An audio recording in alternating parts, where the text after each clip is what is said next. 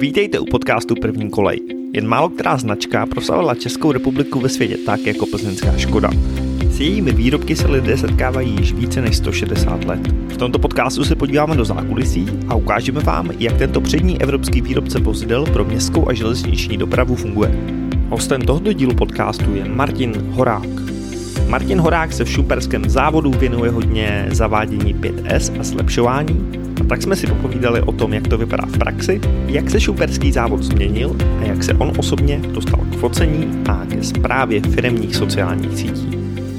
Martine, jak byste se vlastně dostal do skupiny Škoda a co tam dneska děláte? Tak do skupiny Škoda jsem se dostal zhruba před 3 roky, konkrétně do výrobního zázemí v Šumperku, kde jsem někdy v červnu 2019 přišel na pohovor. Bývalá práce moje byla v automotivu, byl jsem tam jako mistr pracoviště, posléze, jelikož jsem k tomu trošku měl blízko a bavilo mě to, tak jsem šel na procesního inženýra. Nicméně do Šumperka jsem nastoupil jako mistr pracoviště na podvozky elektrických lokomotiv a už tenkrát na pohovoru s výrobním ředitelem jsem dostal za úkol to pracoviště nějakým způsobem dohromady, v návaznosti s tím uspořádat ho trošku, narovnat v rámci BOZP a další úkoly. Mm-hmm. Jaká možná byl ten první dojem, když jste přišel přece jenom z automotiv do Škodovky, jaký byly ty první úkoly? Tak samozřejmě ten nástup byl zajímavý, jelikož já mám sám osobně rád nové výzvy, tak to pro mě byla samozřejmě nová výzva, jelikož jsem přišel z automotiv, kde máte všechno ve svým podstatě učesané, narovnané, je tam sterilní prostředí, vypadá to prostě, jsou tam čtečky, čárové kódy, kde jsem vlastně přišel do tradiční české firmy, která je primárně zaměřena na opravu kolejových vozidel, takže samozřejmě taková autodílna, já sám osobně tomu říkám špinavé království, kde vlastně od A do Z přijede lokomotiva nebo vůz osobní a ten se od A do Z předělá, rozdělá. Takže samozřejmě to funguje tak, že se udělá oblídka vozu, na základě toho se udělá rozsah práce, demontáže, opravy, až po ten finální produkt, kde máte si v podstatě opravený, zrenovovaný vůz. Jak dlouho vlastně trvá tak jako opravy zrenovat jeden vůz, dá se to nějak říct? Asi samozřejmě záleží, jak moc je ta práce, co všechno je potřeba opravit, chápu, ale... No, jako ty rozsahy jsou samozřejmě různé, je to od 3 měsíců až po půl roku, je to individuální. Aha, takže vlastně ten vůz nebo ten vlak nebo ta lokomotiva jako projíždí po těch stanovištích a nějakým způsobem se to postupně, jak jste říkal, rozebírá a dává dohromady. Ano, je to tak. Samozřejmě udělá se oblídka, demontáže, jde to do hydromatu, tryskačů, do lakovny a pak na ty následné operace na různé pracoviště, ať to je podvozkárna, ať jsou to kabiny, interiér a tak dále. Jste říkal, že jeden vlastně už z těch záměrů, když jste do Škody nastupoval, bylo trošku tam zavádět 5S a zlepšování a tak dále. Jak to vlastně šlo? Jak to ze začátku z té pozice mistra se dařilo tohle tam přinést? Ano, samozřejmě je to tak. Ty úkoly byly takové, takže jsem nastoupil na pracoviště, dal jsem si první sám osobně obchůzku toho pracoviště. Pak jsem si sedl s parťákem, dali jsme nějak hlavy dohromady, řekli jsme si, co vytřídíme, jak to uspořádáme, probrali jsme to i s chlapy na dílně a začali jsme na tom nějak tvořit. Samozřejmě v návaznosti s tím jsem si sedl i s procesním inženýrem na U-autokadu, dali jsme dohromady nějaký prvotní nástřel layoutu a podle toho jsme vlastně začali pak pracovat a v návaznosti s tím jsme i objednali první objednávku dělenského nábytku, protože jsme samozřejmě potřebovali spoustu věcí obnovit, tak aby nám to sedlo a vytřídit a zredukovat na 1/3 toho, co tam bylo. Já si pamatuju vlastně z jednoho z předchozích podcastů, co jsme tady dělali o 5S, že to přesně začíná tím tříděním a pak nějakým způsobem tou organizací. Jak vlastně celý ten proces, když to dneska vidíte, ty 2-3 roky, co to tam děláte, jak vlastně celý ten proces vypadá? těch 5S? Samozřejmě, začali jsme tak, jak je to podle 5S, první, druhé, třetí, čtvrté, páté, tak samozřejmě první jsme přišli na první S, kde je za úkol vytřídit, takže na všech pracovištích jsme začali se tříděním, kde samozřejmě bylo zapotřebí řešit staré vyziskové věci, staré dílenské nábytky nevyužité, díly z lokomotiv a z projektu, který už sem nejezdí. A tím jsme se vlastně zaměřili zhruba nějaký rok. Rok práce to trvalo a pak samozřejmě v letošním roce, koncem loňského roku a začátkem letošního roku už jsme začali s druhým S s uspořádáním pracovišť různých. Mm-hmm. O uspořádání to se bavíme přesně o tom nábytku, o tom, kde je jaký nářadí a tak dále? Samozřejmě není to jenom dílenský nábytek, ruční nářadí, ale je to od A do Z, od médií, to znamená voda, vzduch, světla, kde máte umyvadlo, třeba mycí kouty, kde máte zvedáky, montážní jámy, kanály a tak dále. Takže je to od A do Z samozřejmě ty pracoviště tak, aby nám sedly, aby byly uspořádány, hlavně aby byly funkční pro ty lidi, co na tom pracovišti pracují. To mě skoro napadá, kolik těch věcí se dá udělat tak jako provizorně v té hale, kde jste, versus jako skoro postavit na to pak celou novou nějakou výrobní halu. Samozřejmě ty úkoly jsou různé, samozřejmě něco těžší, něco lehčí, ale stavět pak celou halu, samozřejmě ty mouchy se vychytávají pořád. Jo. Nikdy to neuděláte na první dobrou, je nějaký první učesaný návrh, podle kterého se jde, ale samozřejmě pořád se doplňují věci, ať je to dílenský nábytek, je to osvětlení, médium a tak dále. Mm-hmm. Vy jste říkal, že jste vlastně začal jako mistr na té jedné koleji tohle zavádět, jak rychle se to potom začalo zavádět na těch dalších kolejích, nebo je to nějaký jednotný proces, který vlastně postupuje celou tou firmou? Tak samozřejmě s příchodem skupiny PPF, kde vlastně podle standardů jsme si všichni učesali nějak noty, jelikož jako skupina jsme měli vypadat jako nějaký koncept, tak se to pak samozřejmě rozjelo na všechny pracoviště s tím, že v návaznosti s tím mě právě oslovil výrobní ředitel, jestli bych neměl zájem přijít na procesní inženýrství, posílit ten tým a začít to nějak produkovat celou firmou. Takže samozřejmě pak někdy po půl roce působení jako mistr jsem šel na pozici procesního technika, kde vlastně působím doteď a společnými silami tady v týmu to dáváme nějak dohromady. Když možná se dostaneme k tomu, jaký je největší rozdíl mezi tím mistrem a procesním technikem, protože vy už to říkal, že to je hodně o týmové práci, zavádění tady toho 5S, je to možná jenom větší přechod z té výrobní haly třeba do kanceláře, nebo jaký tam jsou ty hlavní rozdíly v tom? Já jako procesní technik to mám tak 70/30, 70% jsem v provozu a 30% jsem v kanceláři. Samozřejmě ta administrativa, objednávky, věci v kreslení a tak dále, samozřejmě tam jsou, ale primárně jsem ve výrobě, takže si v podstatě se pro mě nic nezměnilo, akorát ten rozsah je samozřejmě daleko větší, protože teďka neřeším jedno pracoviště, ale celou firmu. Takže jste říkal, že tam vlastně, že to není jenom o tom to vymyslet, nějakým způsobem zavíst, ale teda do té vaší kompetence patří to objednat a dát to vlastně celý dohromady, ten proces všeho toho, co je k tomu zlepšování potřeba. Jasně, jak jsem už avizoval, je to vždycky o týmové spolupráci, jak už celoskupinové, jak máme v čele s panem Mikešem, tak i tady v Parzu interní, kde vlastně vždycky společnými silami jeden tým, jeden cíl, to dáme dohromady a pak následně ten finální produkt učešem tak, aby to bylo. To znamená, uděláme objednávku, spořádáme toto pracoviště, aby sedlo, aby bylo hlavně ku prospěchu těm lidem. To mě napadá, jak třeba se v té vaší práci můžete vzdělávat nebo kde berete inspiraci, kam až to posouvat, jak se to dá dělat. Je to opravdu jako tou spoluprácí s těma dalšíma lidma, kteří to dělají třeba na obdobných pozicích, nebo se koukáte někam do zahraničí, nebo do toho automotivu? Tak samozřejmě ta inspirace je všude.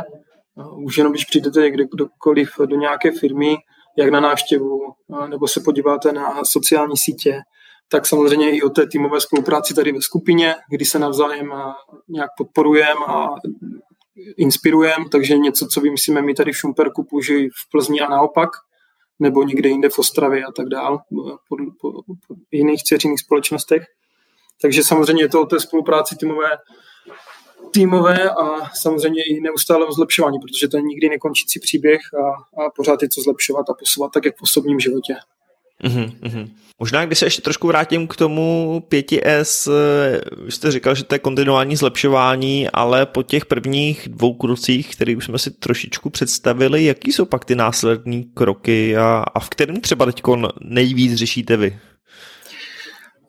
Takže my tady v šumperském výrobním prostoru řešíme hlavně teďka druhé S s tím, že někde už navředáváme, naťukáváme třetí S, ale samozřejmě v návaznosti s tím první S vytřídit, druhé S uspořádat, třetí S čistit, čtvrté S standardizovat a páté S udržovat.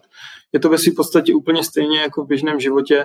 Když máte špinavé auto, teče vám z něho olej a není úplně good, tak ho samozřejmě jedete s ním někde do servisu, vyčistíte ho, umyjete ho a pak ho prostě udržujete. Jasně, takže vy prostě, je to tak opravdu, že ty kroky trvají, než se na to lidi naučejí, než se na to zvyknou, že ty kroky musí být postupný a nemá smysl vlastně jako na ně hodit všechno hned najednou?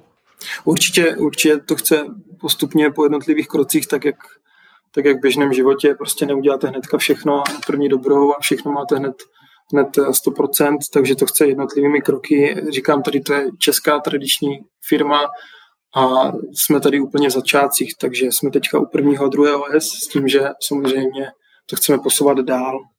To musí být pak třeba docela dobrý fotky, takový ty před a po. Předpokládám, že jste říkali, že jste třeba vytřídili 2/3 věcí, které tam byly, tak musela docela prokouknout ta díla. Určitě. Těch fotek mám teda mraky, se přiznám, protože mě jednak baví fotit a jednak ten progres je tam obrovský. To jako bez debat. A myslím si, že i největší ve skupině, ale je to i dané tím, že prostě to byla tradiční firma, nehledělo se, nežádalo se potom. Až s příchodem skupiny PPF se tohle to všechno začalo rovnat a učesávat. Jak to berou možná ty jako řadoví lidi, kteří v tom pracují? Berou to tak, že tam teda někdo přišel a začal jim měnit něco, co tam předtím třeba roky nebo desítky let fungovalo, anebo už dneska i ocenujou, že je to vlastně změna k lepšímu a že se jim v tom samotným líp pracuje? Tak samozřejmě ten progres je i u nich. Ty začátky nebudu říkat, že byly úplně skvělý, samozřejmě nebyly, ale s příchodem a pracování s těmi lidmi, protože samozřejmě to není práce jenom na dílně fyzicky něco přesunout a zorganizovat, ale je to samozřejmě i práce s těmi lidmi, jak už jsem avizoval, týmová spolupráce se vším.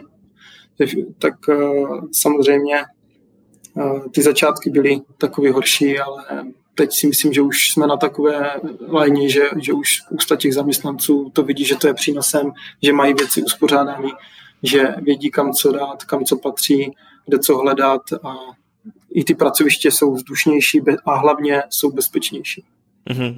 Už jste několikrát zmínil, že ten velký důraz je na to BOZP, na tu bezpečnost.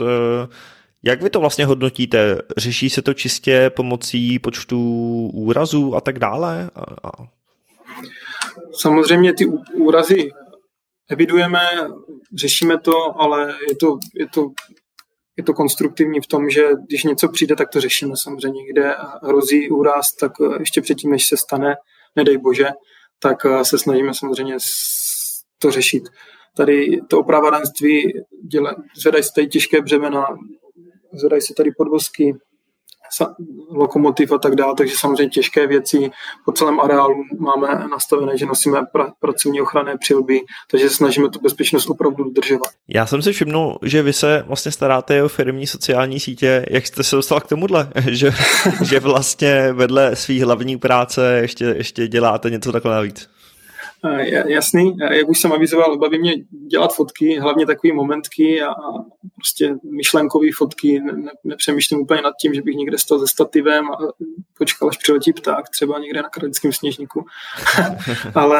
ale samozřejmě jsme chtěli tu firmu posunout dál. Potřebovali jsme avizovat lidem ven do světa, že ten šumperský závod se mění, že ta tradiční česká firma, která tady je letos 75 let, že jde dopředu díky skupině Škoda, že se posouvá, že se mění a to byl za mě nástroj, jak toho docílit. Takže samozřejmě založili jsme Facebook, založili jsme Instagram a začali jsme publikovat fotky různě, co nás napadlo, prostě stavební úpravy, realizace, něco z montáží, z výroby, takže všeho chuť. Jo, nemáme to daný, prostě je to všeho chuť, tak, aby prostě viděli ty lidi, že se to tady mění. Takže proto jsem přišel se sociálními sítěmi a proto jsem to chtěl trošku v těch očích těch lidí tady po okolí, po okrese trošku změnit. Hmm. Je pravda, že u vás ten účel těch sociálních sítí asi není získávat nový zakázky, protože předpokládám, že to se dělá trošičku jinak, ale asi spíš ukázat těm lidem kolem vás přesně, jak to uvnitř vypadá a že to může být zajímavý třeba místo, kde pracovat, jestli se neplatí. Jo. Je to tak, určitě to bylo mým cílem, proto jsme to rozjeli. Aha. Dá se třeba trošičku říct, jak to funguje? Nebo minimálně, jak vás to baví, jestli to nadšení úvodní stále trvá a stále vás to baví? Určitě. Mě hlavně baví ten progres. Já už jsem avizoval, je to spolupráce týmu lidí a ten progres tady je obrovský a to mě baví sledovat a v podstatě monitorovat a archivovat, když to takhle řeknu, a pouštět to ven do světa prostě. Ono je pravda, že ono na jednu stranu, že to může pak sloužit nejenom jako ven do světa, ale pro ty lidi uvnitř takovej jako fajn fotoarchiv nebo fotoalbum, podívat se vlastně na ten jako postup a ano, takhle jsme se měnili a trošku to mít vlastně někde zaznamenaný. Jo, určitě. Jednak ty fotky se používají do prezentací a jednak, jak už jste avizoval, pouštíme to občas i lidem, stav před, po, a i sami lidi a nebo návštěvníci, když jsme tady měli letos den otevřených dveří, tak sami ty lidi, kteří tady v minulosti historicky pracovali po generace, tak uznávají a vidí, že se to tady prostě mění a že to jde dopředu. Hmm. Ještě mě možná na závěr zajímá, jaký jsou teď takový hlavní témata nevím, jestli máte firemní kantýnu, nebo čím teď žijete u vás. Máte nějaký velký projekty, investice, stěhování nebo něco podobného?